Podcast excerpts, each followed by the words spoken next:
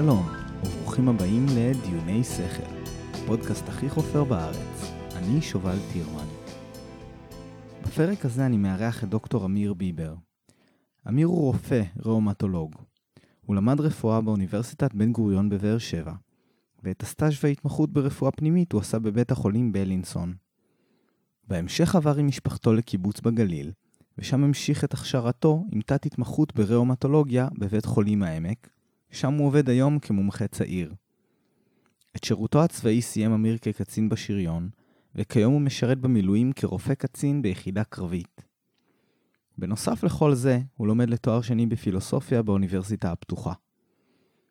בשיחה בינינו, אמיר ואני דיברנו על הקשר בין רפואה לפילוסופיה, גירדנו את השטח בנושא המרתק של מחשבה ביולוגית, וסיימנו בדיון על מצב הרפואה בישראל.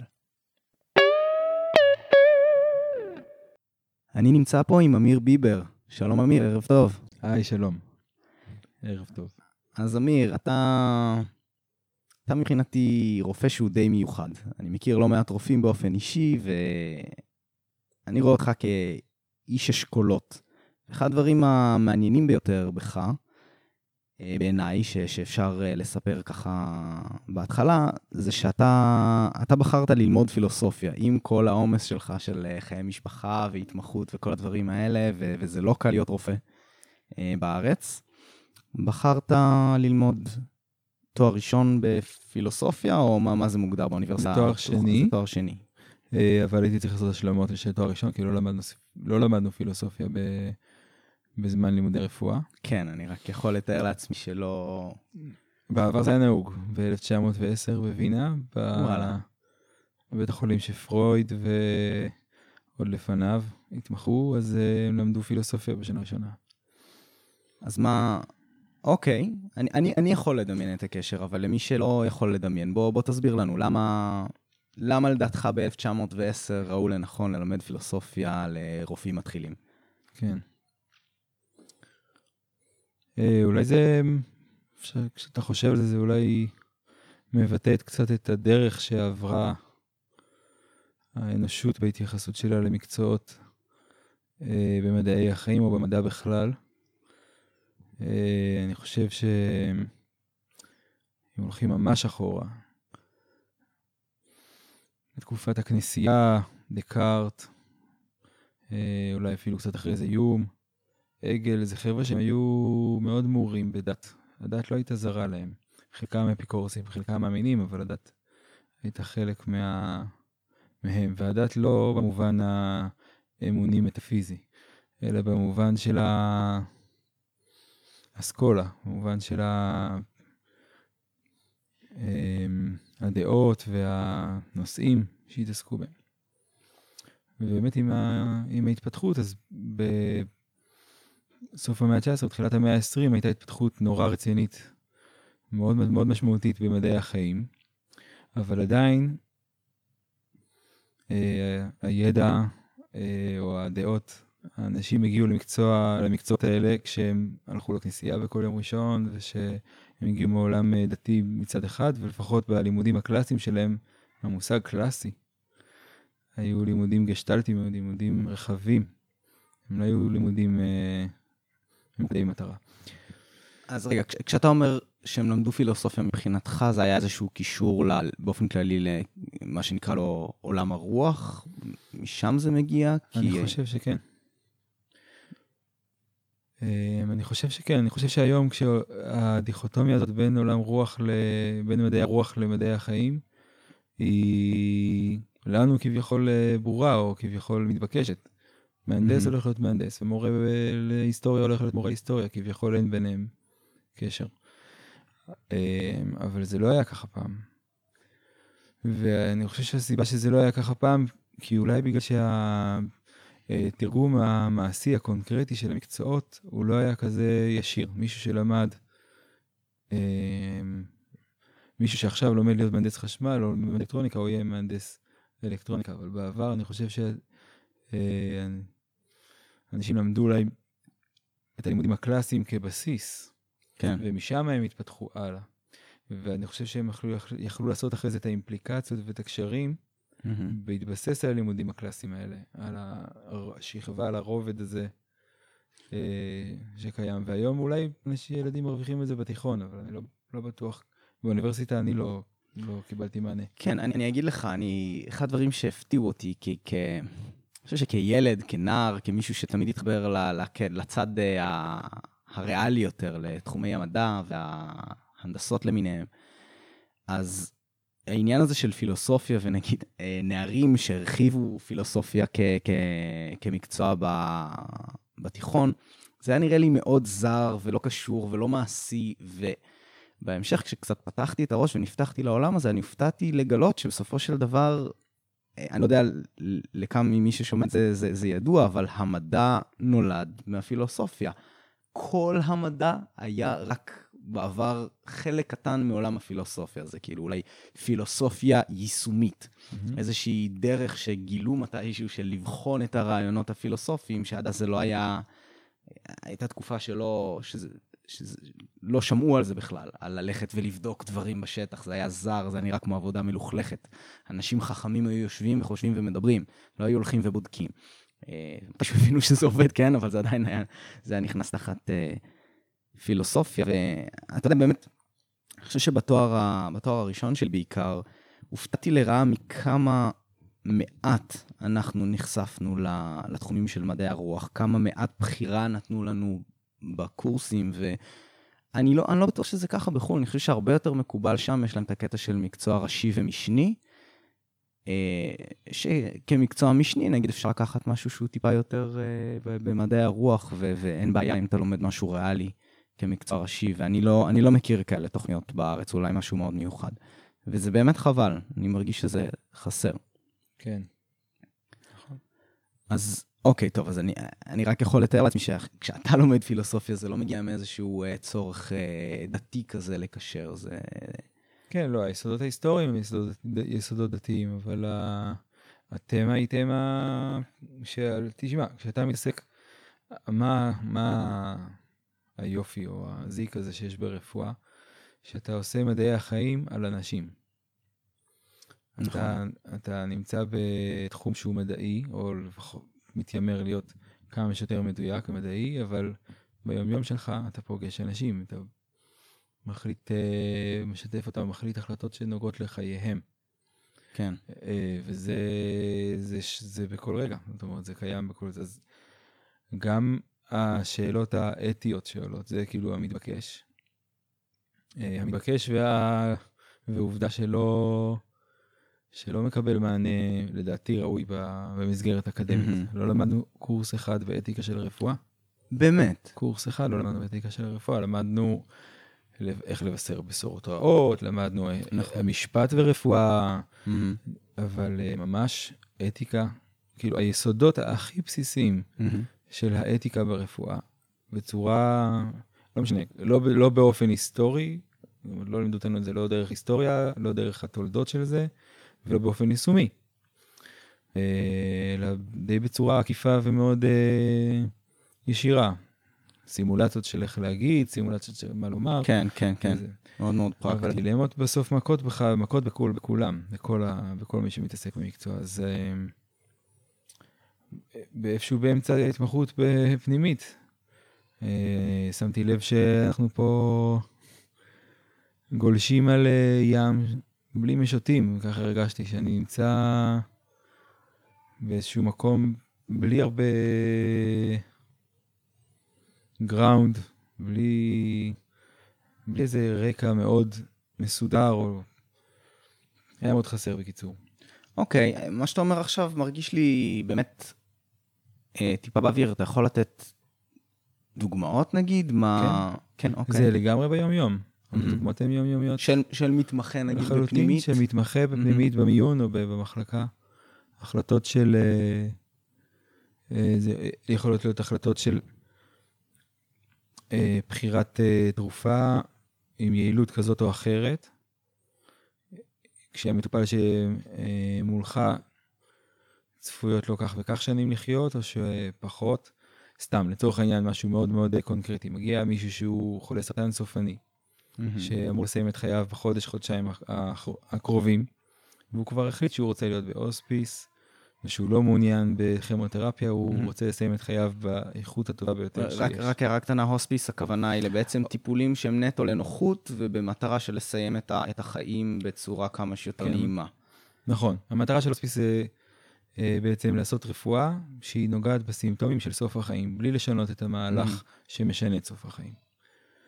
אה, שזה משהו רחב, אתה יכול ללכת, זה גם, מש- זה גם סקאלה, אתה יכול לשפר, אתה יכול להגיד שכאב זה המוקד שלך, ואתה יכול להגיד גם ש...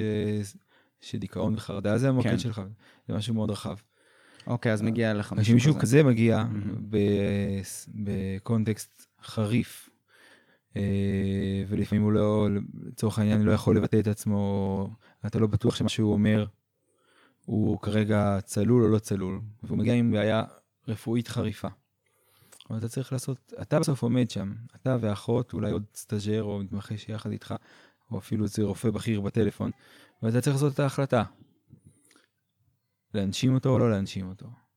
לתת לו עכשיו אנטיביוטיקה שהעלות שלה היא נוראי, היא גבוהה מאוד, ואם חיידק יפתח על האנטיביוטיקה הזאת עמידות, וידביק את זה שלידו שהוא צעיר בן 18 עם דיאליזה, זה כן. רע מאוד. אה, וזה פשוט קורה על בסיס יומי. פשוט ככה. כן. וזה זה אולי, זה נשמע משהו שהוא אולי קיצוני, כאילו החלטה של חיים ומוות, אבל זה החלטות שנלקחות כל הזמן. ממש כל הזמן. כן, וזה זה מדהים כשאתה מספר את זה בצורה הזאת, כמה...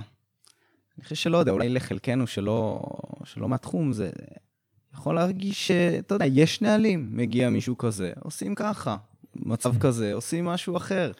ונראה שהתחום האפור באמת כאן הוא כל כך גדול. נכון. אה, כן, יש... אה, הווריאציה היא גדולה מאוד. גם, בתוך בית חולים ב- אה, יכולות להיות אה, וריאציות בין מחלקות שונות. בדרך כלל יש איזשהו אני מאמין, שבאותה מחלקה שעובדים בה, שבדרך כלל מנהל המחלקה או הרופאים שהם יותר מנוסים ככה. מנסים להעביר הלאה, וזה יכול להיות אני מאמין שונה מאוד בין בתי חולים. אני מאמין שהיה איפה שהתמחתי בבלינסון, היה שונה לחלוטין ממה שאני, מהמחלקות הפנימיות שאני רואה עכשיו בבית חולים העמק. וואלה, מעניין. כן. כן, זה מדהים כמה, כמה הדברים האלה נופלים ל... לא יודע, תקרא לזה יד המקרה של, אתה יודע, הרופא שבמקרה היה בתורנות עכשיו, ו... אה, ואתה יודע, במקרה לאיזה בית חולים שאתה יודע, בין אם מקרה כאילו במובן הצר ובמובן הרחב של איפה שיצא שאתה גר, כן. יצא שאתה גר איפשהו, אז אתה הולך לבית חולים הזה, נכון. וזה יכול להיות הבדלים עצומים. אה, ההחלטות האלה אגב גם לא, זה נתתי אולי דוגמה קיצונית, אבל אני רוצה ככה לחדד. אה, לצורך העניין, גם רופא משפחה, אה, שיכול להיחשף לסיטואציות עם שאלות אתיות, אם מדברים על אתיקה, אם לוקחים את הנושא האתי, גם רופא משפחה יכול להיחשף לשאלות לא פשוטות אה, מבחינה אתית. האם לספר למטופל שמולך את כל מה שצפון לו בשנים הקרובות, או לא. אם אני אספר לו אולי, זה יפגע ביכולת שלו להתמודד, הוא ייכנס לדיכאון, זה לא רוצה לקחת את התרופות, והוא יפנה לרפואה אלטרנטיבית שלו, יעילה במקרה שלו וכולי וכולי. זה ממש, אז אם אני הולך- על, לוקח צעד אחורה ומסתכל על זה קצת מבחוץ, בהחלט לה, בהתעסקות שלנו, של הרופאים ביום-יום, אנחנו הרבה פעמים אה, מבצעים החלטות כלאחר יד, ואני שמתי לב, לא כלאחר יד, אבל באופן לא לחלוטין מודע, ואני שמתי לב אפ- אפילו להבדלים, וזה אולי מתבקש, להבדלים תרבותיים בין רופאים. כן. לצורך העניין רופאים שהגיעו מברית המועצות, מהמם. אה, ששם לא לא היה נהוג לספר למטופל מה ההבחנה שלו. כן, גם בעבר, עד כמה שאני או יודע. בעבר, נכון, כן. רופאים ותיקים יותר, שחשבו שאולי אם יש בן אדם שחולה במחלה סופנית, אז לא צריך לספר לו שהוא חולה באותה, באותה מחלה, מה שלי נשמע פשוט לא, משהו לא כן, מתקבל על הדעת, ממש. אבל אה, הם היו מוכנים, מוכנים להסביר ול... בחירוף נפש להגיד מה, למה ככה הם אה, מאמינים. כן, תשמע, גם, אתה יודע, נגיד, אני חושב שרק לפני כמה עשרות שנים, לפחות, לא יודע, אולי בארצות הברית,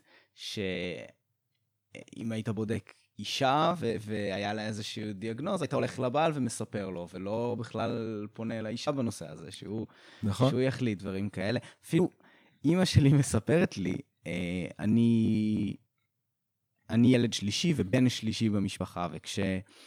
אה, כשאימא שלי הייתה בהיריון, אני הייתי הראשון מבין ה, בין הילדים שהאולטרסאונד היה זמין.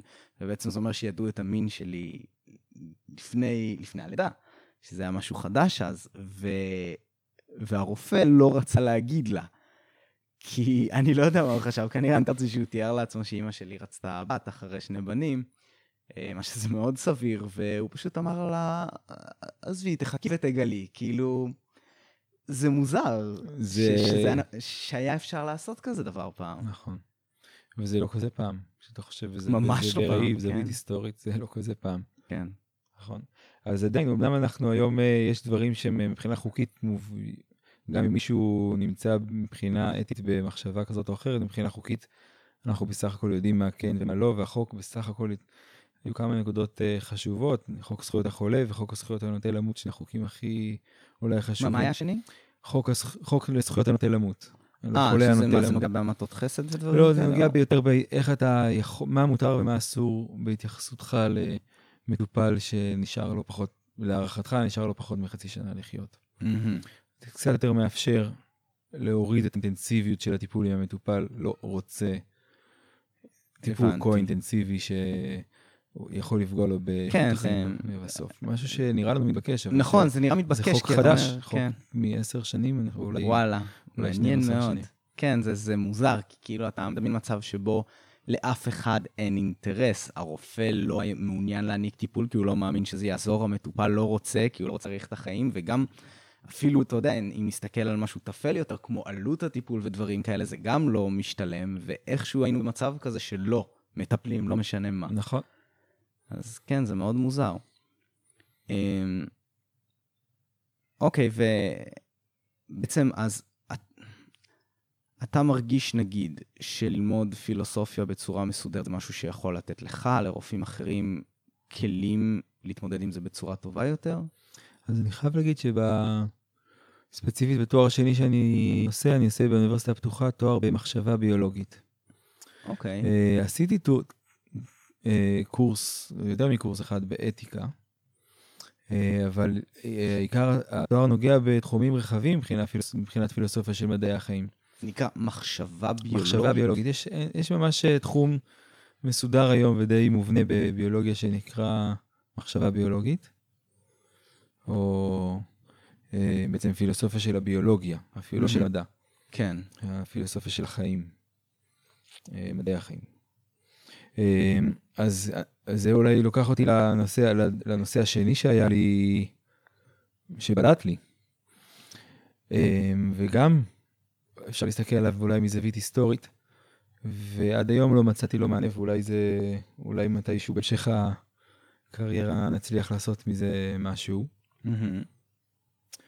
אה, וזה לא קשור לאתיקה, אלא זה קשור לאופן שבו אנחנו מסיקים מסקנות. לאופן שבו אנחנו אוספים את המידע ומסיקים מסקנות ונוהגים לפי המסקנות האלה בהתייחסות שלנו למטופלים. אה, מה שנקרא medical reasoning, כן, אה, כן. clinical thought, כל מיני צורות כן. כאלה של, אה, שבעבר התעסקו בזה בעיקר בשנות ה-60, מהמם. 60-70, עד כמה שאני הצלחתי אה, לאתר אחורה. ועכשיו יש התעסקות חוזרת וזה בכלל מהזווית של artificial אה, intelligence. זאת אומרת שאתה, כשמחשב, נושא- שקרוב אליי מאוד. בדיוק, אז כשמחשב, כשמערכת מסודרת מנסה לאסוף נתונים, היא עושה את זה בצורה, כמו שמערכת מסודרת אמורה כן. לאסוף נתונים, שאת זה לא למדנו כרופאים. נכון. אנחנו פשוט למדנו את ה-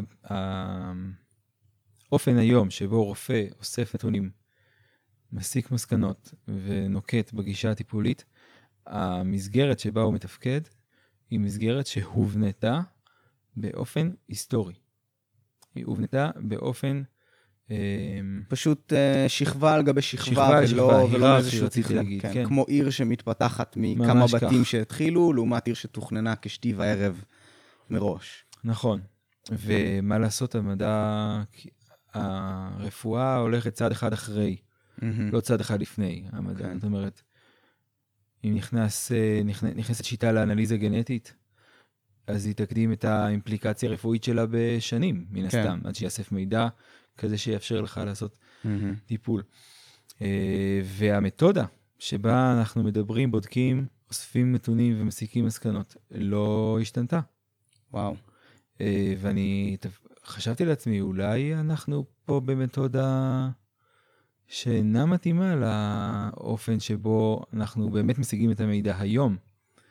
אם אה, רופאים בשנות, ב, ב, לפני, בוא אפילו לא יותר מדי, בשנות ה-40 וה-30 אספו את המידע אה, ממש דרך החושים הפיזיים שלהם, שמיעה, ראייה, ריח, יש תיאורים של מחלות וריח שממש באופן הזה, כן, לא על ידי אה, שום דבר אחר, כן. והגיעו למסקנות, ועל סמך המסקנות האלה נתנו טיפולים כאלה או אחרים.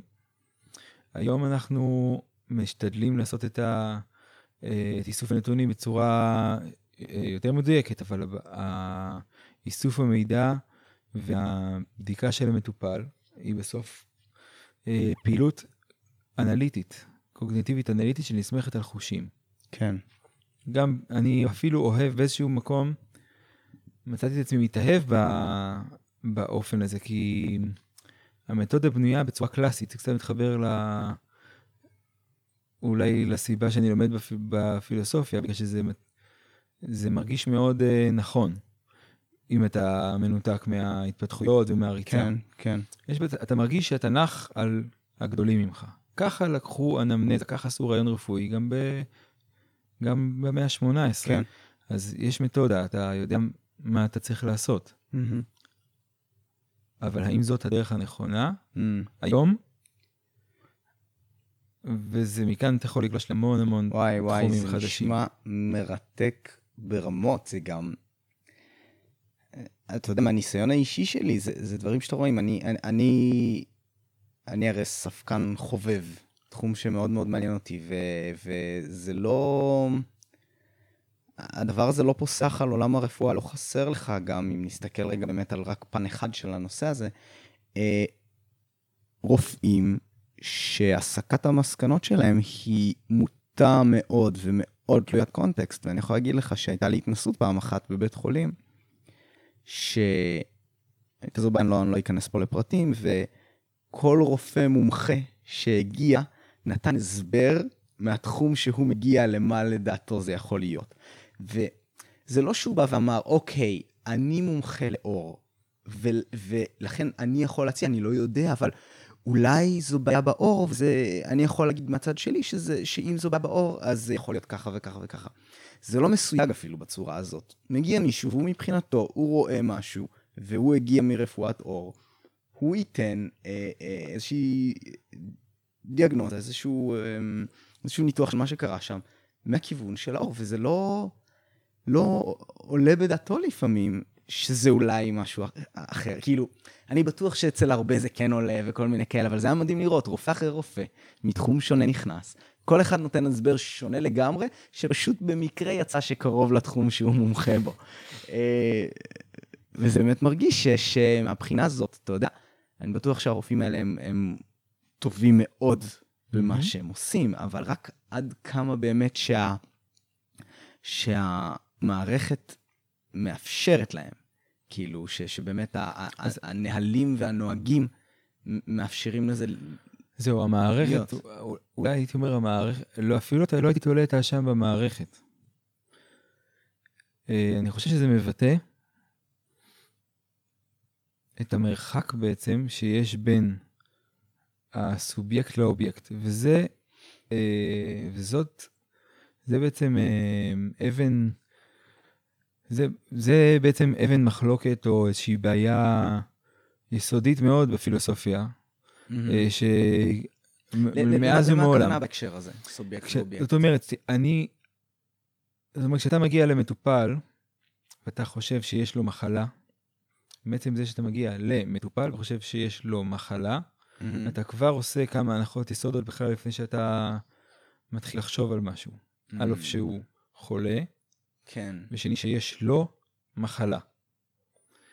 אמ, יכול להיות, שמדובר על מהלך טבעי שהוא לא פתולוגי. כן. יכול להיות שאתה רואה את זה כמחלה. אתה, כלומר, ספרי הרפואה הגדירו משהו כמחלה. בגלל שמה? שזה גורם סבל, זה קריטריון למחלה, בגלל שזה מקצר חיים, זה קריטריון למחלה, בגלל שזה מעלה חום, זה קריטריון למחלה. כן, בגלל... כן, אני חושב שבאמת, לפעמים? צריך לעצור ולהבין שההגדרה של מחלה היא לא, כל היא כך... לא, היא לא ברורה באמת. רק דוגמה כן. קטנה, זאת אומרת, אנחנו נותנים שמות לדברים, ולפעמים זה פשוט... לחלוטין, זה נותן לך את, ה, את המרחק. זאת אומרת, אתה, ברגע שאתה אומר, אה, עושה את ההגדרה, אז אתה מניח, אתה הסובייקט, עושה את ההגדרה שאתה אומר, אוקיי, זה דלק, זו דלקת ריאות. אוקיי, אז עכשיו המטופל שלך הפך לדלקת ריאות. כן, עכשיו הרופא הוא הפך את הפריחה ל-X כן. מבחינתו. אה, והצמצום הזה באותו רגע, כמו שאתה אמרת עכשיו, באותו רגע נשמט, אה, נשמטת יכולת אה, תפיסה ויכולת ניתוח ואינטגרציה, איסוף נתונים נוסף ועוד כל הדברים שנגזרים מכך. כן, כן. אז אני, אני הרגשתי במהלך ההתמחות שהמסורת מכתיבה לנו, המסורת מבחינת איך אני ניגש למטופל, Mhm. המסורת מבחינת הספרי הלימוד, המסורת מבחינת אה, הרבה דברים אחרים ב- באיך שאנחנו מתנהגים, הבית צד מנר, זה ממש שזור ביום-יום שלי. כן. מכתיבה הרבה, הרבה מאוד פעמים את הדרך, מוליכה אותי. ואולי היה צריך שנייה אחת, הרגשתי לפעמים צורך לעצור ולהגיד, שנייה, האם זה שאני רואה x, y וz, זה שווה מחלה? או. כן. אולי הסקת המסקנות הזאת, זה לא נכון, זה לא נכון אולי להסיק את המסקנות ככה. או אולי יש דרך אחרת, אולי, אולי זה נכון, אולי זה לא נכון, אולי יש דרך אחרת. מבחינת תפיסת, מבחינת הגדרת האובייקט, איך אתה מגדיר, זאת אומרת, האפיסטמיולוגיה של זה, לא האונתולוגיה, לא המהות של זה, כן, אתה זורק איך- הרבה מילים. גדולות. לא מבחינה פילוסופית, לא מה יש. כן. אני לא יודע מה יש. לא יודע מה יש. בעולם אני לא יודע מה יש, אני יודע מה אני תופס. אמ, נכון. כלומר, יכול להיות שמה שמולי, אני לא יודע מה יש. יכול להיות, יש. אוקיי, אני, לפחות אני מניח שיש, הוא פה, אוקיי, כן. מהבחינה הזאת. בוא, בוא, כן, נעשה את הקיצור של... אין ברירה. נעשה את ההנחה שאנחנו. קיימים. אנחנו קיימים, המטופל שמולי, ואם הוא כאן. יש סיכוי גם שהוא סובל. כן. אוקיי. אבל בכל, מה ש... בכל התהליך של מה, של איך אני תופס את מה שיש לו, ומצליח ל- להגדיר את זה ול... ולעזור לו, יש דרך גדולה מאוד, יש דרך אה, ממש ארוכה. ניסיתי ל... דרך הפילוסופיה ל... כן, וואי, תשמע, זה מדהים, אתה יודע שאתה... אני לא מצליח אפילו לנסח פה במילים, כי אתה, אני מרגיש שאתה חשפת אותי פה לעולם ענק שאני ראיתי רק נתח ממנו. כי אני באמת, מה, מהזווית שלי כ, אמ, כספקן, אני אה, רוצה להאמין לפחות שאני יודע לזהות הטיות, הטיות של אנשים, אה, הטיית, אה, איך זה נקרא? confirmation bias, bias. כן, הטיית האישור, שאתה מאשר לעצמך משהו, אתה נוטה לראות את זה בצורה הזאת. נכון, הנחת המבוקש. בטח. כן, כן, כל מיני, יש כל. מיני כאלה הטיות שאני יודע לזאת, אבל זה רק, זה רק זווית אחת להסתכל על זה. יש כאן פן עמוק יותר של בכלל איך, איך הכל בנוי, כל מה שנהוג, וזהו, אני, אני לא מרגיש אפילו שאני, ש- שהספקתי לעשות לעצמי מספיק סדר בראש בשביל לנסח את זה, אבל זה מאוד מאוד אה, אז תרגיש מעניין בנוח, כי. אף אחד לא... כן. זה לא בוצע בצורה סיסטמטית עד Mhm. היום. יש עיתון אה, מדעי אחד שנקרא פילוסופי אין מדיסין, מדיסין פילוסופי, ומנסים קצת להתעסק בנושא הזה היום. אבל שוב, זה, זה קצת יותר מדי, לא יותר מדי, לידע, לא יותר מדי, זה משהו שהוא כנראה רוח התקופה, כן. יותר מהזווית של אה, איך אה, לפרוט את זה בסופו של יום למושגים של כן, artificial כן. intelligence. זה באמת, אתה יודע, באמת, מתישהו אתה מגיע לפרקטיקה. מתישהו נכון. אתה, אתה חייב להגיע לפרקטיקה, ובסופו של דבר אתה צריך להכשיר רופאים, אתה צריך שכל רופא. יהיה מומחה, כי, כי ה... העולם מכתיב לנו במידה מסוימת שלא ניתן שכולם ידעו הכל, ולכן יש לך התמקצות. באופן כללי, כל העולם שלנו נע במאות ואלפי שנים האחרונות מלדעת אה, קצת על הרבה מאוד דברים, לדעת לעשות כל מיני דברים, מגוון מאוד מאוד גדול, להתמקצעות על נושא מסוים, ולא לדעת שום דבר על נושא אחר. לצורך העניין, אני חי בבית שזורמים בו מים, אין לי מושג איך זה קורה, אני פותח את הברז ויוצא מים. אה, אני סומך על זה שיש אנשים שזה המקצוע שלהם לעשות את זה, ואני עוסק בנושא שלי, והמציאות וה, מכתיבה לנו שזו הדרך היעילה ביותר לעשות דברים. ומתישהו אתה תצטרך לקחת את המסקנות האלה, אה, שהן מגיעות באמת מעולם הפילוסופיה ומאיסוף, אה, גם מאיסוף נתונים מסיבי. ובדיקה כן. בשטח, אה, וליישם אותן, ואין מה לעשות, בסופו של דבר הדבר הזה יעבור לרופאים באופן של קורס. נכון. יעשו קורס על הנושא הזה ויעבירו להם עדיין איזשהו סדר כזה של איך עושים את הדברים, וזה יהיה טוב יותר ממה שיש היום, אבל אין מה לעשות, אתה לא יכול שכל הרופאים שלך יהיו, יבינו את כל, ה, את כל הפנים של כן, כל נכון, הסיפור הזה. זה נכון. יש אחד מהספרים שקראתי בתואר, היה הספר של קון, לגבי המהפכות אה, במדע, מהפכות בפילוסופיה של המדע. והוא בעצם התווה את מושג הפרדיגמה. קון היה, היה בעצם פיזיקאי, אה, שהוא כתב ספר על אה, אה, איך, איך הפיזיקה, אבל לא רק הפיזיקה, הכימיה, הביולוגיה, איך פרדיגמות במדע השתנו. והוא צייר תמונה שבעצם זה מה שאנחנו אולי תופסים כמובן מאליו, אבל הוא בעצם חשב על זה והגדיר את זה, שהמדע הוא לא משהו שמתפתח בצורה לינארית. המדע הוא בעצם אה, פרדיגמה והריסתה ויצירת כן. עוד פרדיגמה והריסתה. עכשיו, המושג הריסתה זה לא מושג אה, אה, פשוט, זה הריסתה. הריסתה עד, עד, עד אחרון המושגים הבסיסיים שלה. ברגע שהבינו שהשמש מסתובב, היא מרכז וכדור הארץ מסביבה ולא הפוך, זה שינה את כל האסטרונומיה. כן. השאלה אם אנחנו פה נמצאים... אולי משהו שהוא קורה ב...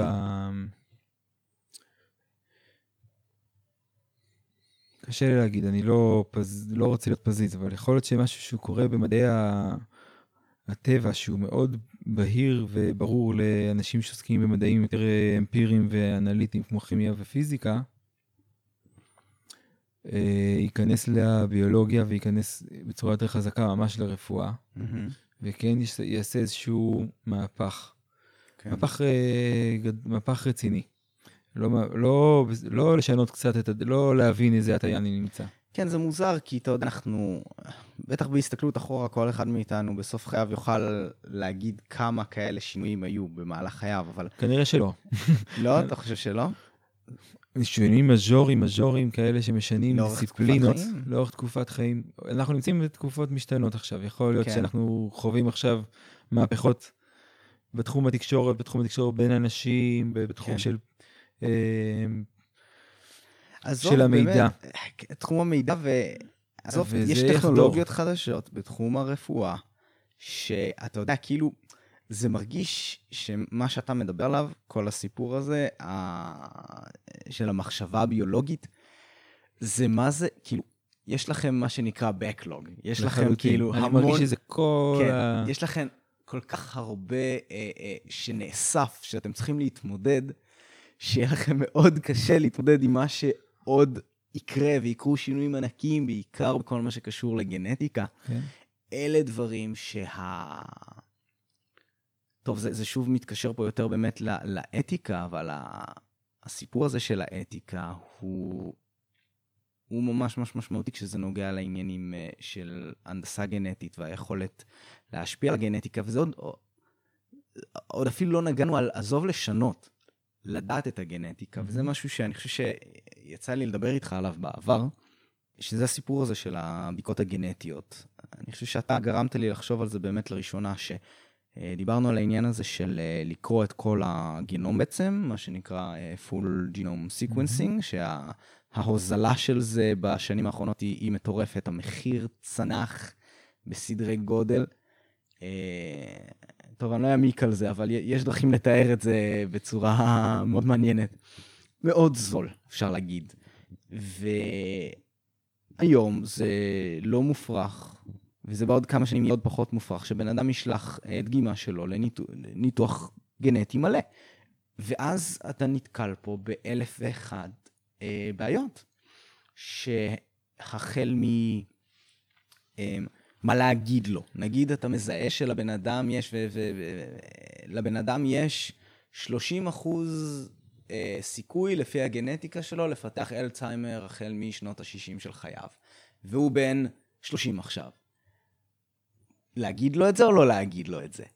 אה, ושלא לדבר על זה ששכבה נוספת מעל זה, זה הדברים שאתה אמרת, של מה זה אומר לגביך עכשיו, אה, כרופא שיודע את הדברים האלה, ועכשיו נכנסת לו כאן הטיה ענקית לראש, כי נגיד אתה רופא המשפחה שלו ואתה מטפל בו ואתה יודע עליו כל מיני דברים שקשורים לגנטיקה, מיד כל סימפטום שאתה תראה, יכול להיות שאתה פתאום משליך על, אה, ah, טוב, באמת אה, מבחינה גנטית יש לו נטייה לככה וככה וככה. זה אינסופי, זה ממש נכון. משוגע. נכון, אני חושב שזה כבר קורה. זה לגמרי קורה, אנחנו רואים נשים שמחליטות לעשות ניתוחים להסרת שדיים ושחלות, שהתגלה אצלם אה, גן שהוא בצורה מובהקת מאוד גור... כן. קשור בפתוגנזה של, בתהליך של היווצרות של סרטן. ואם אני חושב ש... אם אני חושב על עצמי כעומד באותה סיטואציה, סיכוי גבוה שגם אני אבצע פעולה ממשית כדי להפחית את האפשרות. אבל אלה מקרים, המקרים האלה מקרים באמת יחסית ברורים. מבחינה, מבחינה אתית. הם, כן ולא. יחסית, יחסית. כן. התחום האפור הוא התחום הכי, כן. הכי מסקרן גם. אני צריך להגיד עוד משהו על הגנטיקה, לדעתי. אני אגיד משהו כזה. היום, כרופא שעובד ביום-יום, מול אנשים, בתחום שהוא מאוד מפותח מבחינת המדע, זאת אומרת, יש הרבה כסף בראומטולוגיה, בתחום שאני מתעסק בו, מבחינת חברות התרופות. תצטרך להגדיר לנו את המקצוע הזה תכף, כי כן. לא, לא, עוד לא עשינו את זה מישהו. נכון, אז נגדיר עוד מעט. זה מקצוע שעוסק בעצם במחלות אוטואימוניות, מחלות שבהן אה, מערכת החיסון אה, גורמת ל... למצב שהוא לא תקין כן. בגוף. אה, אז התחום הזה הוא תחום חם מבחינה כלכלית. מבחינה כלכלית... אה, חברות, מעורבות של חברות תרופות, mm-hmm. האינטרס שלהם להיות מעורבות, כן. בגלל שהטיפולים הם יחסית יעילים. Mm-hmm. וזה פוטנציאל לא רגיל. ועוד יש שם בטח לא מעט בעיות וזה... שניתן לפתור כנראה בדיוק. בטווח סביר. והמחלות הן רבות, וה... ורק ב-15 שנה האחרונות אה, רואים את ה... איזה שינוי זה עשה, mm-hmm. ההבנה של התהליכים. ולמרות כל הקדמה, ולמרות היכולת שלי להסביר למטופל ממש לרמת ה... איזה תא בגוף אצלו לא מתפקד כמו שצריך הגנטיקה, שתלו תלו עליה קלישאות כשפת האלוהים, הדטרמיניזם המוחלט, הכל mm-hmm. כתוב בגנום, אנחנו... והעובדה היא שזה עדיין, לפחות היום, מבחינה יישומית, אנחנו מאוד רחוקים. לא הוכיח את עצמו, מליישם את זה.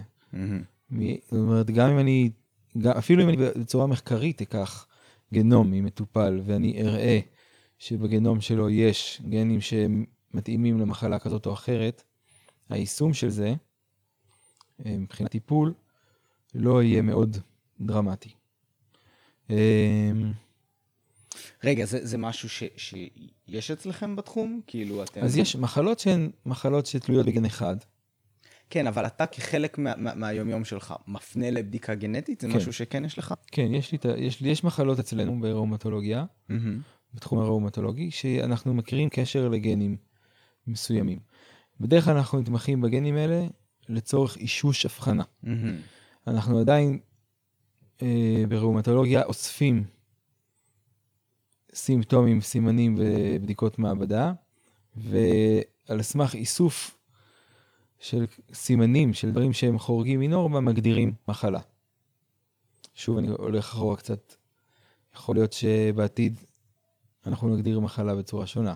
כן. אבל זה מה שקורה היום. Mm-hmm. ובחלק מהמחלות, ככל שהעסק מתפתח, האיגודים המקצועיים החליטו להכניס קיום של גן מסוים, מלל, מוטציה מסוימת בגן, כחלק מההגדרה של מחלה.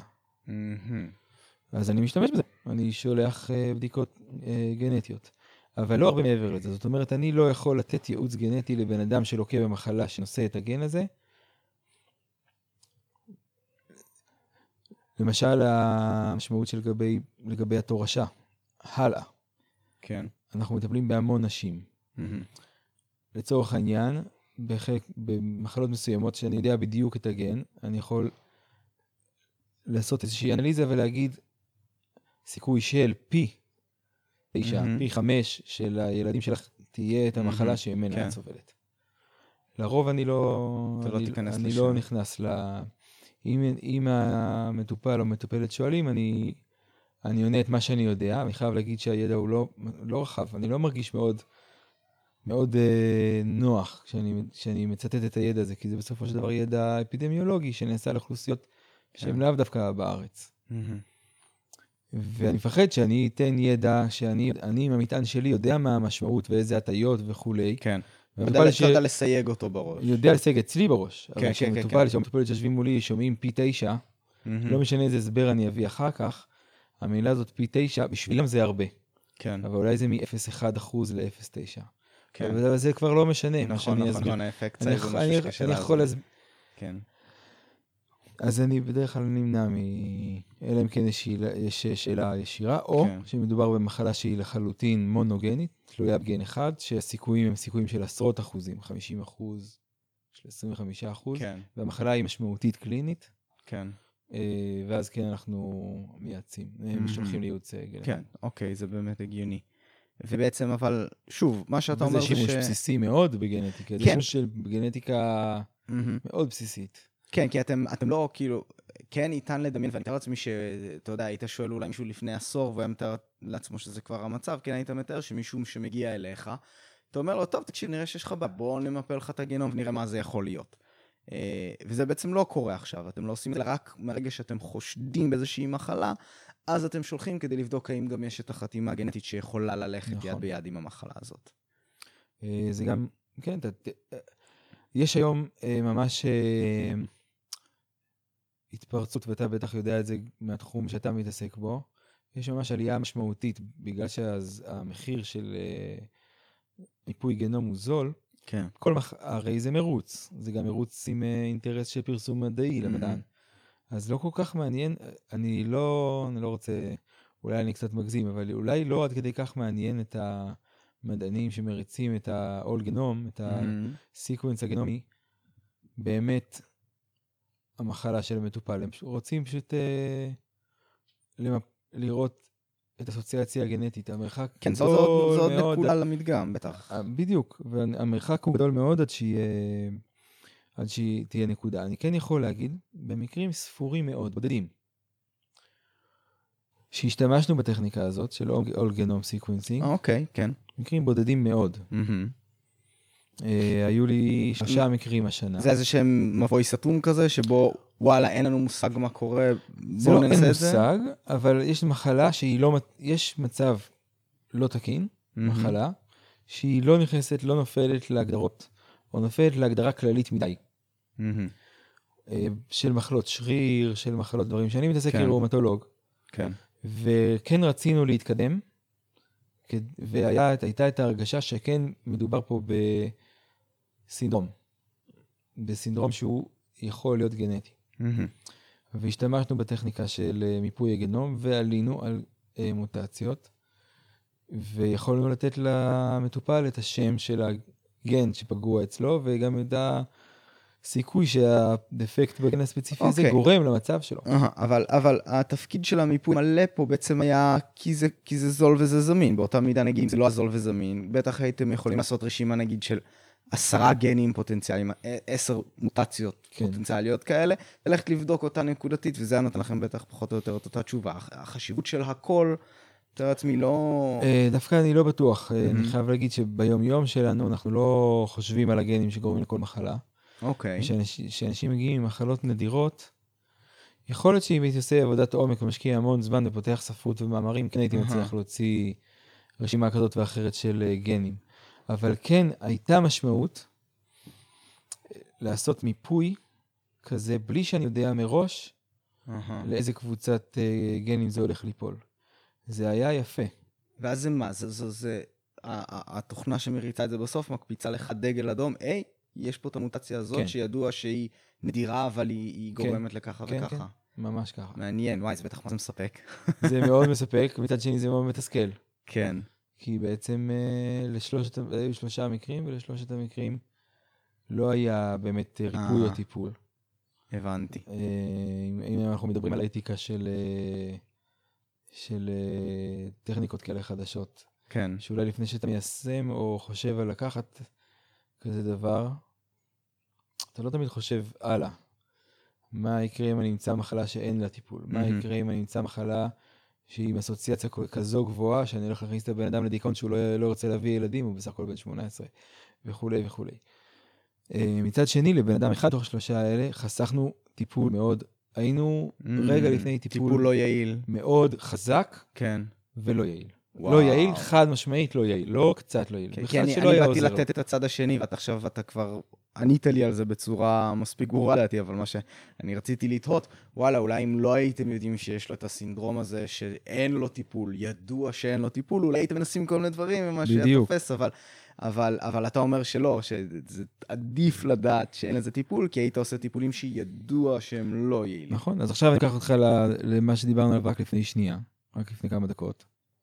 ואני אומר, אני כל כך הרבה מחלות, אה, מקרים, עושה הבחנה ונותן טיפול על סמך מה שידוע עד היום, מהמם. בלי לתקוף את זה בכלל מהצד הגנטי.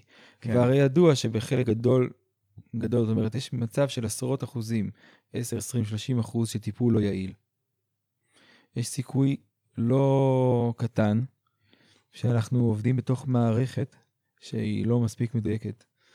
אה, וזה גם באופן שבו אנחנו מגדירים את המחלה ומסיקים לגבי הטיפול שלה, מהמם. וגם באופן שבו אה, אנחנו אה, מחליטים לגבי הטיפול עצמו.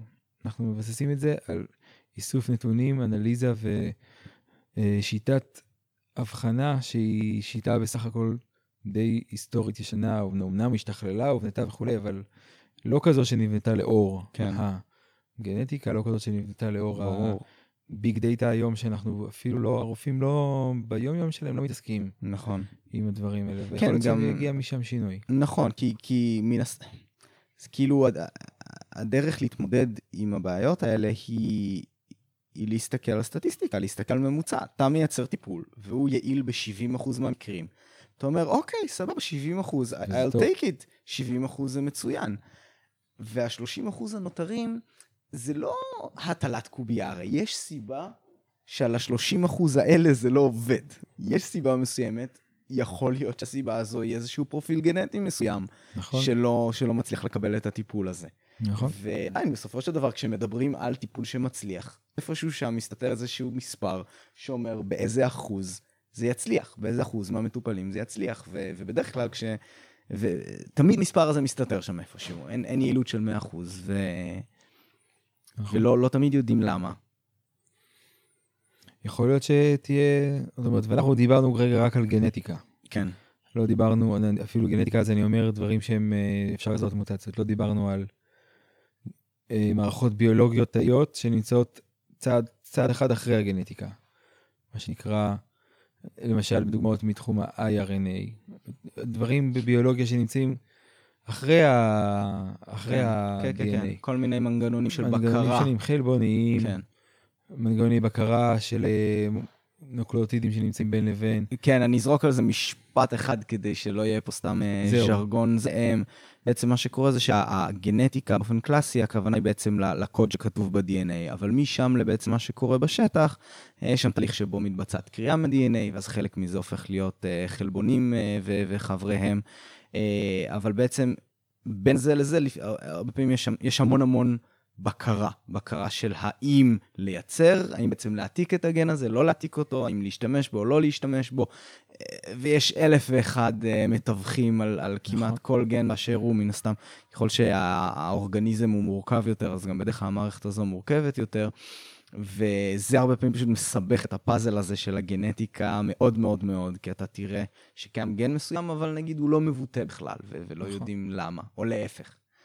אה, ולצורך העניין, אני חושב שאפילו, אנשים לפעמים לא יודעים את זה, אבל אם אני לא טועה, נגיד, הגן הזה שהזכרנו, של, אה, שקשור לסרטן השד וה, והשחלות, שזה ה-BRCA, או ברקה לפעמים מהמם. שקוראים לו, אה, אם אני לא טועה, זה שיש לך את המוטציה הזאת, זה לא, הג- הגן עצמו הוא לא זה שגורם למחלה, אלא הוא זה שאמור למנוע את המחלה, וכשיש לך את המוטציה, זה אומר שיש לך איזושהי לא וריאציה. של הגן שלא מונעת התפתחות נכון. של סרטן. אז בעצם לכל מי שאין את המוטציה הזאת, שיש לו את, את, את הווריאנט הרגיל, קיים לו משהו שיודע למנוע סוגים מסוימים של סרטן. נכון. ולמישהו אחר זה, לכולנו נוצר הסרטן, ויש את הדבר הזה שמדכא את זה, אה, ולהם אין את זה, זה לא מדכא את זה, אז זה, זה מוזר לחשוב, הרבה אנשים לא יודעים את זה. נכון. שחלק מגנים שגורמים גורמים להתפתחות סרטן, הם גנים שבעצם לא מונעים התפתחות סרטן, זה דאבל נגטיב כזה. אה, אז אני מקווה שהייתי מספיק ברור בנושא הזה. כן.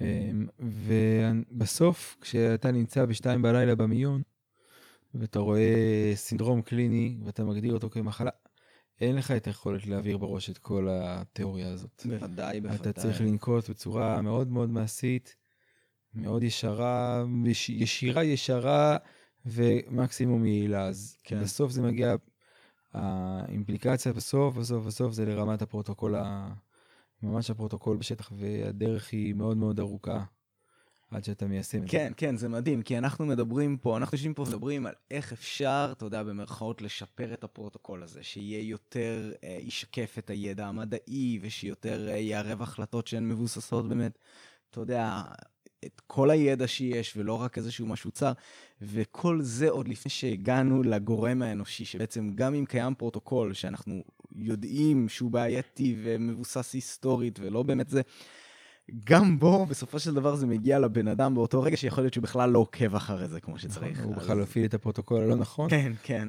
וכן, אז רק מראה כמה רבדים יש לכל הסיפור הזה. בהחלט. אה, והאמת שזה גם, גם קצת מחבר אותנו, מה שאתה הזכרת פה על, על שתיים בלילה, על, על, על נושא אחר שרציתי לדבר איתך, וזה כבר, אה, אם דיברנו פה באופן כללי על רפואה, זה, זה יחבר אותנו קצת יותר למה, למה שקורה בארץ.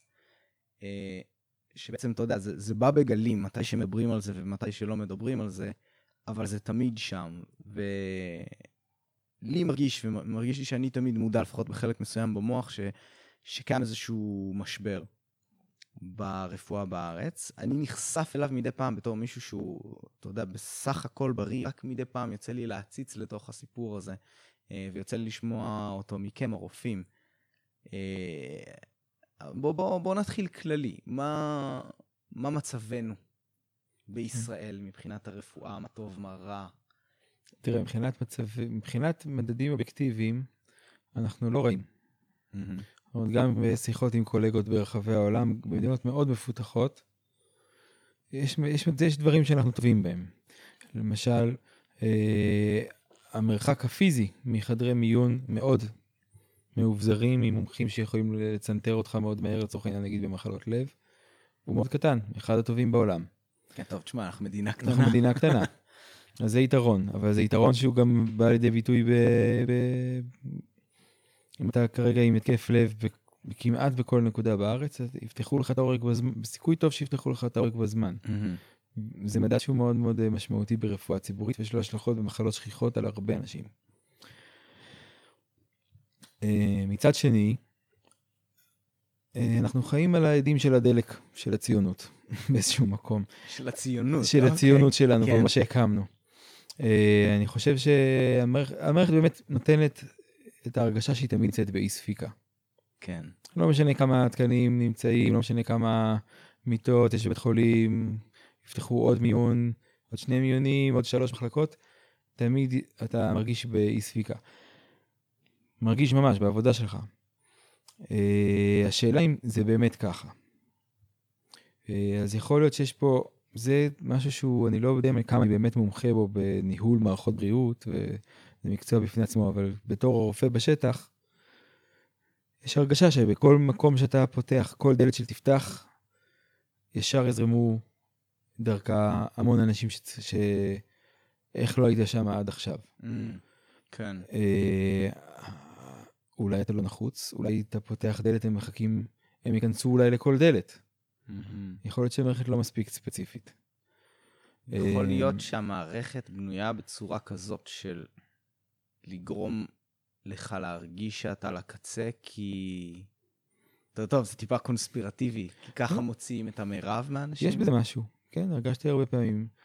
כשאתה נמצא, זה מגיע לכדי מצב שנגיד, ב, אני יודע, צוות של שלושה מתמחים במיון, בשתיים בלילה, יודע, כל מתמחה יודע שהוא יודע לעבוד במקביל עם שמונה אנשים, לצורך העניין, בדרך כלל זה ככה. אוקיי. אם בשתיים בלילה פתאום יש פחות מ-16 אנשים באגף החריף במיון ושלושה מתמחים, אחד ילך לישון. זאת אומרת, ילך לישון לא שנת לילה מתוקה וערבה, כן. ילך לנוח קצת. כן. לא בגלל שאפשר לעבוד יותר טוב, לעשות רפואה, לעשות רפואה יותר טובה. כי אני כן. יכול לחשוב עוד שתי דקות על כל מטופל, נשאר שלושתנו במיון. הבנתי. אז בעצם אתה אומר שזה, מצד שני זה כאילו יוצר איזשהו מתכון של גם אם יש מעט אנשים וגם אם יש הרבה אנשים יהיה לחץ. אם יש מעט, אז רופא ילך לנוח כי הוא חייב לנוח, בדיוק. אבל אם יש יותר מדי, אז וואלה, אין זמן לנוח, בואו זהו, אז כולנו- המערכת עשתה לעצמה כן. setting של מה הסטנדרט. הסטנדרט נקבע כ-X, והוא נקבע לאור ההכתבה הזאת של אי ספיקה, לצורך העניין, ממי, ממה, לא יודע, קונספירציה. אבל אני לא טוען לאיזה קונספירציה, אני חושב שזה פשוט אה, נוצר, כן. לא עם יותר מדי יד מכוונת, והעסק מתנהל ככה. כן, אתה, אתה לא צריך שיהיה מישהו רע כדי שמצב כן, לא רע חושב, ייווצר. אני לא חושב שיש מישהו ש... כן. עם כל הציניות אה, חושב ש... אה, כדאי אה, לפגוע חס ושלום באנשים שמגיעים ל... עם כל צרותיהם אה, למיון הציבורי. ב... אני יכול לתת איזושהי חוויה אה, אישית. הייתה לפני, אה, ב-2013, אם אני לא טועה, אולי לפני, אה, שביתת הרופאים האחרונה. והייתי שם, הייתי פעיל כי הרגשתי באמת שיש, שיש הרבה מה לשפר במערכת. מה, מה הייתה המטרה של השביתה אז? זאת שאלה. מה הייתה המטרה של השביתה? אוקיי. כמה שזה נשמע מוזר. אה, כל צד חשב שהוא, שיש לו את המטרה שלו, וכל אחד ניסה לקדם את האג'נדה שלו, המתמחים, המומחים, אה, יושב ראש ההסתדרות הרפואית, שר, שר האוצר, שר הבריאות, כל אחד ניסה לרכוב על האירוע שנקרא שביתת רופאים. אוקיי. אה, המטרות, אה, כל אחד העלה איזושהי מטרה נשגבת מהעלאת שכר, שזה גם מטרה חשובה כדי שאנשים יקבלו תגמול הולם למעשיהם, דרך שיפור. רפואה בפריפריה וכולי. אז במצב הזה הייתה, היינו ממש סיטואציה אמיתית, היינו במיון, אה, כל הרופאים החליטו שהיה צו בית משפט שאנחנו לא יכולים לשבות. אסור לנו לשבות כדי לא לפגוע במטופלים. והחלטנו שאנחנו פשוט תשושים מדי, אז אה, הלכנו למיון, כי אנחנו תשושים עם תשישות. התלונה שלנו הייתה תשישות. כל אוקיי. המתמחים. אז ירדנו למיון, פתחנו תיקים, כל אחד... אה, לעצמכם? לעצמנו. אוקיי. פתחנו תיקים והלכנו לקבלה, וזו זכותו של כל אזרח במדינה, נכון. ללכת למיון, לפתוח תיק, על תשישות. זה היה קצת זילות של המערכת, היה לזה אימפקט, אה, אני לא זה יודע. סוג של שביתה איטלקית. שביתה איטלקית, אה, זה אולי גם אמירה, היו לזה הרבה צדדים. מנהל בית החולים הגיע מזועזע. ממש מזועזע. אה, ובאותו ערב התעמתתי איתו ברדיו. ראיינו- וואלה. כן, שאלו אותי מה היה, הסברתי מה עשינו. אני חייב להגיד שלא הייתי מההורגים של הרעיון הזה. אני לא יודע אפילו אם זה רעיון טוב, אבל זה מה שקרה. ואז אה, אימתו אותי, האמת שבלי שידעתי מראש, עם, עם, מנהל בית החולים. לא יפה. ולא רציתי להתעמת איתו, זאת אומרת, זה, וזה מה שאני רוצה להגיד, לא רציתי להתעמת איתו ראש בראש, כי אני לא חשבתי שאני, אני לא חשבתי שהוא מי שאני צריך להתעמת איתו. נכון. אה, הוא אמר שאולי זה לא נכון, להפר, הוא חשב יותר על הנושא של להפר צו בית משפט וכולי. אז מה שאני אמרתי בסופו של דבר, ואני חושב שאני עדיין עומד מאחורי האמירה הזאת, זה שזה לא כל כך משנה איזה בית משפט או מה בדיוק יהיה, יהיו הכללים הפורמליים. אנחנו עדיין רופאים, ואם קבוצה גדולה של רופאים אומרת די, יורדת למיון ועושה מה שהיא עושה, זה צריך להדליק מנורה אדומה גדולה. גדולה גדולה, לא קטנה, גדולה באמת. מדובר פה על מצוקה של מטפלים באנשים שרואים ביום יום את כל הרבדים של החברה הישראלית, כן. מלמעלה למטה, את כל הסבל שלהם, בכל שעה. כן. ואנחנו אומרים, חבר'ה, זה לא... אם זה ימשיך ככה, אנשים ייפגעו וייפגעו יותר. זה משהו שלא כך משנה מה בית משפט אומר, כי זה משהו שהוא ערכי יסודי. כן. אז יכול להיות שמישהו מאיתנו היה נכנס לכלא, בסדר, אבל הנקודה הייתה חשובה להבהרה. כן. באמת הוא לא ענה לי, זאת אומרת, הוא לא הייתה, ברדיו לא היה איזשהו המשך עימות על הזאת, מהמם. ואני חושב שאני עדיין עומד מאחורי הדבר הזה. זה... הרגשנו שם, זה משהו שבאמת בא מהלב. זה ככה מאוד, הרגשנו. זה מאוד מאוד קשה הסיפור הזה, כי זה... מה שקורה זה שה... נקרא לזה נגיד הברירה הטבעית של הסל... הסלקציה הזאת שיש על בחירה של רופאים, יוצרת איזשהו מסנן שבאמת, לפחות בארץ, מכניס סוג מסוים של אנשים שהם... אני, אני אגיע לזה מכיוון אחר. נדירים הרופאים בארץ, לפחות ממה שאני מכיר, שנכנסו לתפקיד הזה מתוך איזושהי מחשבה על שכר טוב ותנאים טובים ונטו ענייני יוקרה וכאלה. זה לא שורד, זה לא מצליח לשרוד, נכון. הסיפור הזה. אמ, רוב, רוב הרופאים, יש שם באמת אה, עקרונות אמיתיים ורצון לעזור. נכון, זה העדים ו- של הציונות, על זה דיברתי. כן, כן, ו... ו... וזה באמת, ואז הדרך. כשזה מגיע לכאלה מצבים, הרי ברור לכולנו, אנחנו לא יכולים לחיות פה יממה אחת בלי רופאים. אין, אי אפשר, לא אפשרי בכלל. וזה, תחשוב כמה, כמה כוח יש בעיקרון לרופאים, אם לא היה את הפן הזה, שמדובר פה באנשים ש... ש כ, כ, כמו שאמרתי, כברירה טבעית הם אנשים טובים. ואם זה לא היה המצב, והם נטו זה היה כמו ב, בתחומים אחרים, נגיד בתעשייה, שבן אדם דואג לעצמו ולתנאים הטובים ביותר שלו ולשכר הטוב ביותר וכל מיני כאלה דברים. Uh, המצב היה ממש רע, כי, כי הם לא- בחיים לא היו מוכנים לעבוד בתנאים האלה. כן. Uh, אבל זה מצד שני זה גם מאוד כואב, כי אתה אומר, המערכת, ואני מצטער שאני פה יוצר האנשה על המערכת, כן. אבל המערכת מרשה לעצמה להתייחס כמו חרא לאנשים שעושים מהעבודות הקשות נכון. ביותר, ולפחות ב-10-15 שנה הראשונות, הכי באמת קשות ופחות מתגמלות אה, שיש, ו- וזה זה מאפשר פשוט אה, להתעלל בהם, כי אתה יודע שאין מצב שהם ילכו ולא יטפלו בחולה, שהם ייתנו למישהו למות במיטה. זה נדיר מאוד שכזה דבר יקרה. זה באמת זה הכי... כמעט אה, קרה, זאת אומרת, אנשים התפטרו, היה... כן, באותה שביתה היה את השאלה הקשה. כן. להתפטר או לא להתפטר. כן, זה זה קשה, זה לא מובן כמה זה הבעיות האתיקה שזורות בתוך העולם הזה, מכל זווית שתסתכל. נכון. זה באמת, זה אינסופי. אמ, כן, אתה רואה, תשמע, יש עוד הרבה נושאים שרציתי לדבר איתך על התופעה הזאת של האלימות כנגד רופאים שיש לאחרונה. אתה, אתה, הרופאים, אנשי, סליחה, אנשי, אנשי כן, הצוות הרפואי, האנשים. גם הפארה-רפואיים, חלילה לא רוצה לזנוח אותם. אמ, מה, מה קורה, תגיד לי, זה, זה החמיר באמת, או שפשוט מדברים על זה יותר? Hmm. לא חשבתי על זה אף פעם, אה, אני לא יודע מה היה קודם.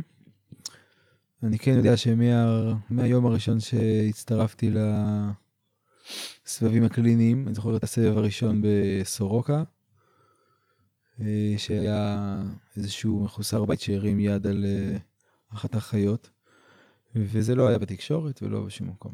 והבנתי שזה קורה, פשוט אה, על בסיס יומי. וכל אחד סיפר איך ההוא העיף עליו בלון חמצן, ההוא הפך עליו מיטה. אשתי ורדי היא רופאה. היא קיבלה פעם אחת בעיטה בבטן ממישהו. וואו. היא אומנם לא הכי שפויה בעולם, אבל אה, עם כל הכוונה להכאיב לה. זאת אומרת, אה, כן, כן. הייתה פה... אה, יש לזה הרבה רבדים. אני חושב מה שבעיקר בולט היום זה שאנחנו חיים בסביבה שהיא מאוד חמה, מאוד לחוצה. יש הרבה מתח. מרגישים את המלחמה היומיומית הזו בדרכים, ב- בנהיגה, בשיחות עם מוקדי שירות, וממש, אנחנו מרגישים, כולנו מרגישים את זה מהמם. ביום יום. כן, כן. ואז כשאתה נמצא בבית חולים, אתה נמצא בסיטואציה שבה בן אדם נמצא במצוקה. אז כל ה... אה, כל המתח הזה, הרבה יותר קל, הרבה יותר קל לו להיפרק ב- כן, במצבים כן. האלה. כן, זה גם אנשים לפעמים באמת, מבחינה מוסרית, הרבה פעמים מרשים לעצמם להתנהג בצורה, אה, נגיד, לא, לא אדיבה, נגיד את זה בצורה עדינה, אה, באמת מרשים לעצמם כאשר יש להם איזשהו משבר, איזשהו משבר אמיתי, הם יכולים להגיד, לא אכפת לי, אני עכשיו פה בעניין של לדאוג לעצמי, והרבה פעמים זה, אתה יודע, יש, יש לגיטימציה מסוימת. נכון. אמ, אז אנחנו יודעים כאנשי צוות אה, להכיל את זה. כן. זאת אומרת, אני יודע, אנחנו גם עוברים לזה סדנות, אנחנו מבינים שבן אדם שנמצא במצוקה, אתה לא יכול לדרוש ממנו אה, להיות, אה, אתה יודע, בתור לרופא שיניים אה, כן. בשתיים בצהריים, כי זה לא בדיוק אותו דבר. אה, מצד שני, כן, תפסו לי בצווארון של החלוק, כן, אה, הזהירו אותי שאם אני אצא מהמיון ינקבו לי את ה... זה קורה, כי יש, יש את זה. ואותם אנשים לא היו עכשיו על במצוקה פיזית אה, מאוד, הם בחרו mm. להתנהג ככה, להגיד את הדברים ולעשות. וזה לא ספציפית אליי כרופא, זה יכול להיות גם למטופל שיושב לידם. זה, זה, אני חושב שזה לא משהו, לא צריך לקחת את האלימות כנגד רופאים כעם נגד הרופאים, או נגד המטפלים, או נגד האחיות. אנחנו חיים היום במדינה שלנו בסיטואציה שהאלימות אמ, רווחת. האלימות המילולית וגם הפיזית אמ, קיימת. כן. אני לא רוצה להגיד מקובלת, אבל היא קיימת. כן, כן, ו... כן. וזה בא לידי ביטוי בכל מקום. אני חושב שזה גם באמת, ה... איך שהמערכת בנויה, היא בנויה בצורה כזאת שהגורם המתווך בין הרופא לבין המטפל, שזה לצורך העניין, אם נקרא לזה המערכת, המדינה, כל הדברים האלה, הם הרבה פעמים ה... מי ששני הצדדים היו רוצים להאשים. אתה יודע, הרופא יכול להיות מתוסכל כנגד המערכת על זה שהוא עובד כבר 30 שעות ברצף, אה, ומטופל אמור בעיקרון להיות מתוסכל מהמערכת על זה שהוא צריך עכשיו, הוא הגיע למיון עם, אה, לא יודע, בעיה שיכולה להיות חריפה כן, מאוד. דימום בראש, אבל, אבל זה כאילו, אתה יודע, משהו שדורש תפת, תפירה, אבל זה אין כאן סכנת חיים, והוא צריך לחכות עכשיו שלוש שעות. כן. אה, והוא מאוד מאוד מתוסכל, אבל מה הוא, מה הוא יעשה כשהוא מתוסכל? יכתוב אה, לחבר הכנסת, כאילו, יכתוב ל... לא, מה, מה הוא יעשה? אז, אז הוא יצעק, והוא יצא על נותן השירות שיש לו כרגע, זה בדיוק, נכון. יש, נוצר כאן בלבול. כמו מוקדי השירות, אתה יודע, אני מצלצל למוקד השירות של הסלולר. נכון, המוקדנית. כן, אומרים לי ככה וככה וככה, אבל, וכאן אתה יכול להגיד הרבה פעמים, כן, גם המוקדן פה הוא באמת אה, לא, לא באמת מעניין אותו אה, לעזור לי. אה, והחברה שעומדת מאחוריו זו חברה שרק רוצה לקחת לי את הכסף. וברפואה זה לא, זה לא ממש ככה. אחד, זה מדובר פה במשהו ממלכתי, אתה לא משלם לרוב. נכון, ואנחנו באמת, אנחנו רוצים לעזור כן, לאנשים, הם מנסים לעזור לכמה שיותר אנשים, זה באמת המצב, ופשוט נוצר כאן סדר עדיפויות בלית ברירה. שגורם לתורים הארוכים האלה, אבל עדיין יוצא שיש כאן מישהו שאמור לקבל שירות, מישהו שאמור לתת שירות, והתסכול הזה נוצר, וזה פשוט מתפרץ בצורה הזו. ו... אני חושב שהאחריות... פשוט נבנה בצורה הזאת, שהתסכול נפרק על מקום שהוא לא אמור להיפרק. נכון. אני חושב שאחריות, לפעמים אני אומר את זה למטופלים, שאחריות למצב הזה הוא על כולנו. אה, הוא לא על, עליי, כרופא באותה סיטואציה ספציפית, או על האחות באותה סיטואציה ספציפית. האחריות היא על כולנו, גם באיך שכל אחד מאיתנו, גם מטופלים ומטפלים, באיך שכל אחד מאיתנו מתנהג בסיטואציות הקשות האלה באותו מקום, עם כמה שזה קשה לדרוש שה... ש... שלא יצאו שהאלימות לא תצא שם, אבל גם האחריות שלנו להיות אקטיביים, חברתית. כן. אה, ולהשמיע קול, ולהגיד, וכל אחד במידת האקטיביות שהוא יכול אה, לנקוט בו, אבל לחשוב בעצם מה, מה זה אומר. כן, משהו מה ש... מי, מי, מי, מי אני מצביע בכנסת אפילו, זה גם חשוב. זהו. האם, אה, כן. האם אני... Mm-hmm. זאת אומרת, החברתיות זה לא משהו שהוא בעלמא, זה לא משהו שהוא... רחוק מהמציאות. אה, הביטוי, הביטוי הזה הוא יומיומי. אה, ואם אתה תהיה, אם אנחנו, זה ממש ככה, זה כמה שזה נשמע מרוחק אולי היום, אבל אם אנחנו כפרטים, אחד ועוד אחד ועוד אחד, נחליט שזה חשוב, לשפר את השירותים החברתיים שהם בסיסיים במדינה שאנחנו רוצים להיות בה, אפילו בלי להשוות ל-OECD וכל ההשוואות שעושים היום. אה, ונחליט שזה חשוב, ונחליט שבסדרי העדיפויות במדינה שלנו זה צריך להשתנות, אז אולי זה ישתנה. אני, אני אגיד משהו שאתה אמרת לי פעם, שבאמת השפיע עליי, ולא, המחשבה הזו לא, לא שחררה אותי מאז. אני חושב שבניגוד ל... אתה יודע, לא חסר בעיות במדינה הזאת, לא חסר בעיות, אבל להרבה מאוד מהבעיות קל לנו להרחיק. אתה יודע, וואלה, מחאת הנכים, וואלה, יש מצב שאני אעבור את חיי מבלי להיות נכה אף פעם. כן. אה, היה לנו פה בפודקאסט אה, נועה שדיברה על עניין החינוך המיוחד. כן, נושא חשוב מאוד, אבל וואלה, אני מקווה שלא יצא לי לגעת בו באופן אישי אי פעם. אבל אז כשזה באמת מגיע לנושא הזה של הרפואה והרפואה הציבורית, משהו שאתה אמרת לי פעם, כולנו בסוף נגיע למיטה הזאת בבית החולים, שאולי ואולי לא תהיה במסדרון כי אין מקום בחדרים. נכון. אמ, זה יקרה לכולנו, זה לא שאלה.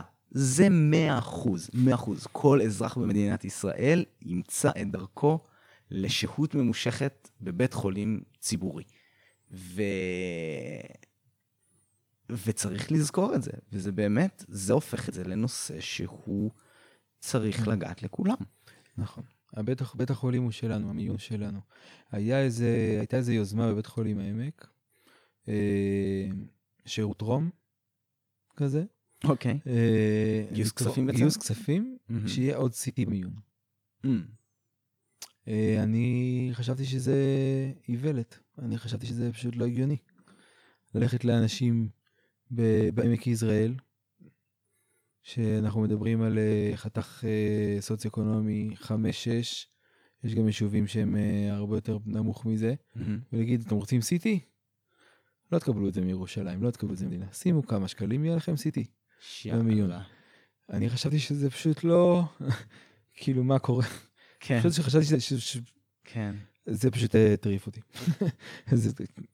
אין לי מה להגיד, זה התפרקות האחריות, אה, שלנו כאזרחים, אחד כלפי השני, כי את השקל שאני שם במיסים, אני מאוד מקווה שיגיע לרהט. נכון. לאחות שתיתן חיסון לבבות רוח לילד בן שנה. אני באמת ממש מאמין בזה. כן. ואם זה לא קורה, ומבקשים משם mm-hmm. שישלמו עוד שקל כדי... אז uh, אני חושב שאפשר... אז מש... זה תמרור אזהרה. זה אומר שאנחנו לא בדרך טובה, אנחנו לא בדרך נכונה. צריך לשים את, ה... צריך לשים את הקלפים על השולחן ולהגיד מה יהיו התוצאות של זה עוד 50 שנה, עוד 40 שנה, שאוכלוסייה מזדקנת. כן. ושיהיה פחות כוח יצרני, ויותר אנשים שלא עובדים, אה, מכל מיני סיבות. אבל זה יקרה, זאת אומרת, זה יקרה, אז אין שאלה. מה יקרה אז? כן, אז מה, תשמע. מה, נבקש מקשישים בתי אבות אה, כן, שישלמו כן, לבדיקות דם? אני לא, זה אין לזה, אין לזה תקנה באמת. אנחנו צריכים... אה, בדרך כלל אנשים מתקוממים כשהבעיות הן חריפות. אני מקווה כן. אולי שתהיה התעוררות אה, לפני שזה יגיע ל... לפני שזה יהיה ממש... כן. במצב ממש ממש חמור. אז תשמע, אמיר, יש לנו פה בעיה, כי אנחנו פה ממש לקראת סיום, ואני מנסה לסיים את הפרקים שלנו על נימה חיובית לפעמים. לא תמיד זה אפשרי. אז בוא, בוא, בוא אולי נחזור אחורה קצת ותספר לנו למה בכל זאת אה, יש לנו רפואה טובה פה בארץ, ולמה כן חיוב. אפשר לקוות אולי לטיפולים חדשים ש, שיגיעו אלינו בזכות הטכנולוגיה. כמובן. אני מה חיובית בגלל שאנחנו מדברים על זה ואנחנו חושבים על זה. נגיד מבחינה חברתית. רופאים במקומות שבהם הרפואה היא מופרטת, לא, לא מעניין אותם. אם בסנט, לא יודע, איפשהו בארצות הברית אין CT, ומקום אחר יש CT ומציעים משכורת יותר טובה, הרופא לוקח את האוטו, נוסע לשם וגמר, ושלום לישראל. אז כאן אנחנו מדברים על זה. הצוות הרפואי מדבר על זה. אנחנו לא, זה, גם כאן זה לא דברים בעלמא. Mm-hmm. אנחנו הבענו את המחאה שלנו בפני המנהלת של בית החולים, וזה רק סיפור קטן, ואנחנו גם בזמן שביתה, אנחנו, אני חושב שבתור רופאים אנחנו בסך הכל די מעורבים ואכפת לנו מהרפואה כן. הציבורית. ומאותה אכפתיות, מאותו מקום של אכפתיות כלפי השירות שאנחנו נותנים והרפואה הציבורית, אנחנו באמת, אני לא חושב, אני חושב שאני, אני מקווה מאוד שאני מדבר בשם uh, כמה שיותר רופאים, שכמה שיותר רופאים יכולים לעמוד מאחוריי באמירה הזאת. אבל אנחנו באמת, אני באמת מתכוון בעשייה שלי, בעבודה שלי, לעשות את הכי טוב שאני יכול בשביל הבן אדם שעומד מולי. חולה, לא חולה, אם מחלה, איך מגדירים את המחלה, זה לא מש... בסוף, הכוונה היא, המוטיבציה לעשות הכי טוב. Mm-hmm. ויש דברים טובים, ואנחנו יודעים, המוטיב... ה... אה, הידע שמגיע היום מכל העולם, ההתפתחות של הטכנולוגיה וההוזלה של הטכנולוגיה, כן. מאפשרת לתחומים חדשים ברפואה להיכנס ורואים את ה... ואנחנו עדיין מדינה עם סל בריאות, כן. ועדיין אה, חלק לא קטן מהתרופות אה, ממומן. ואני חושב שעם הכוונה הזאת, ועדיין עם מה שנשאר פה מה, ממדינת הרווחה, בסך הכל אנחנו מצ, מצליחים בלא מעט מהמקרים לעזור. אנחנו חייבים להמשיך להשתפר. יופי, כן. אנחנו נחזיק אצבעות שבאמת הכיוון יהיה חיובי. אה, תודה רבה, אמיר. תודה, שבל. ותודה רבה למאזיננו, ונתראה בפרק הבא של דיוני שכל.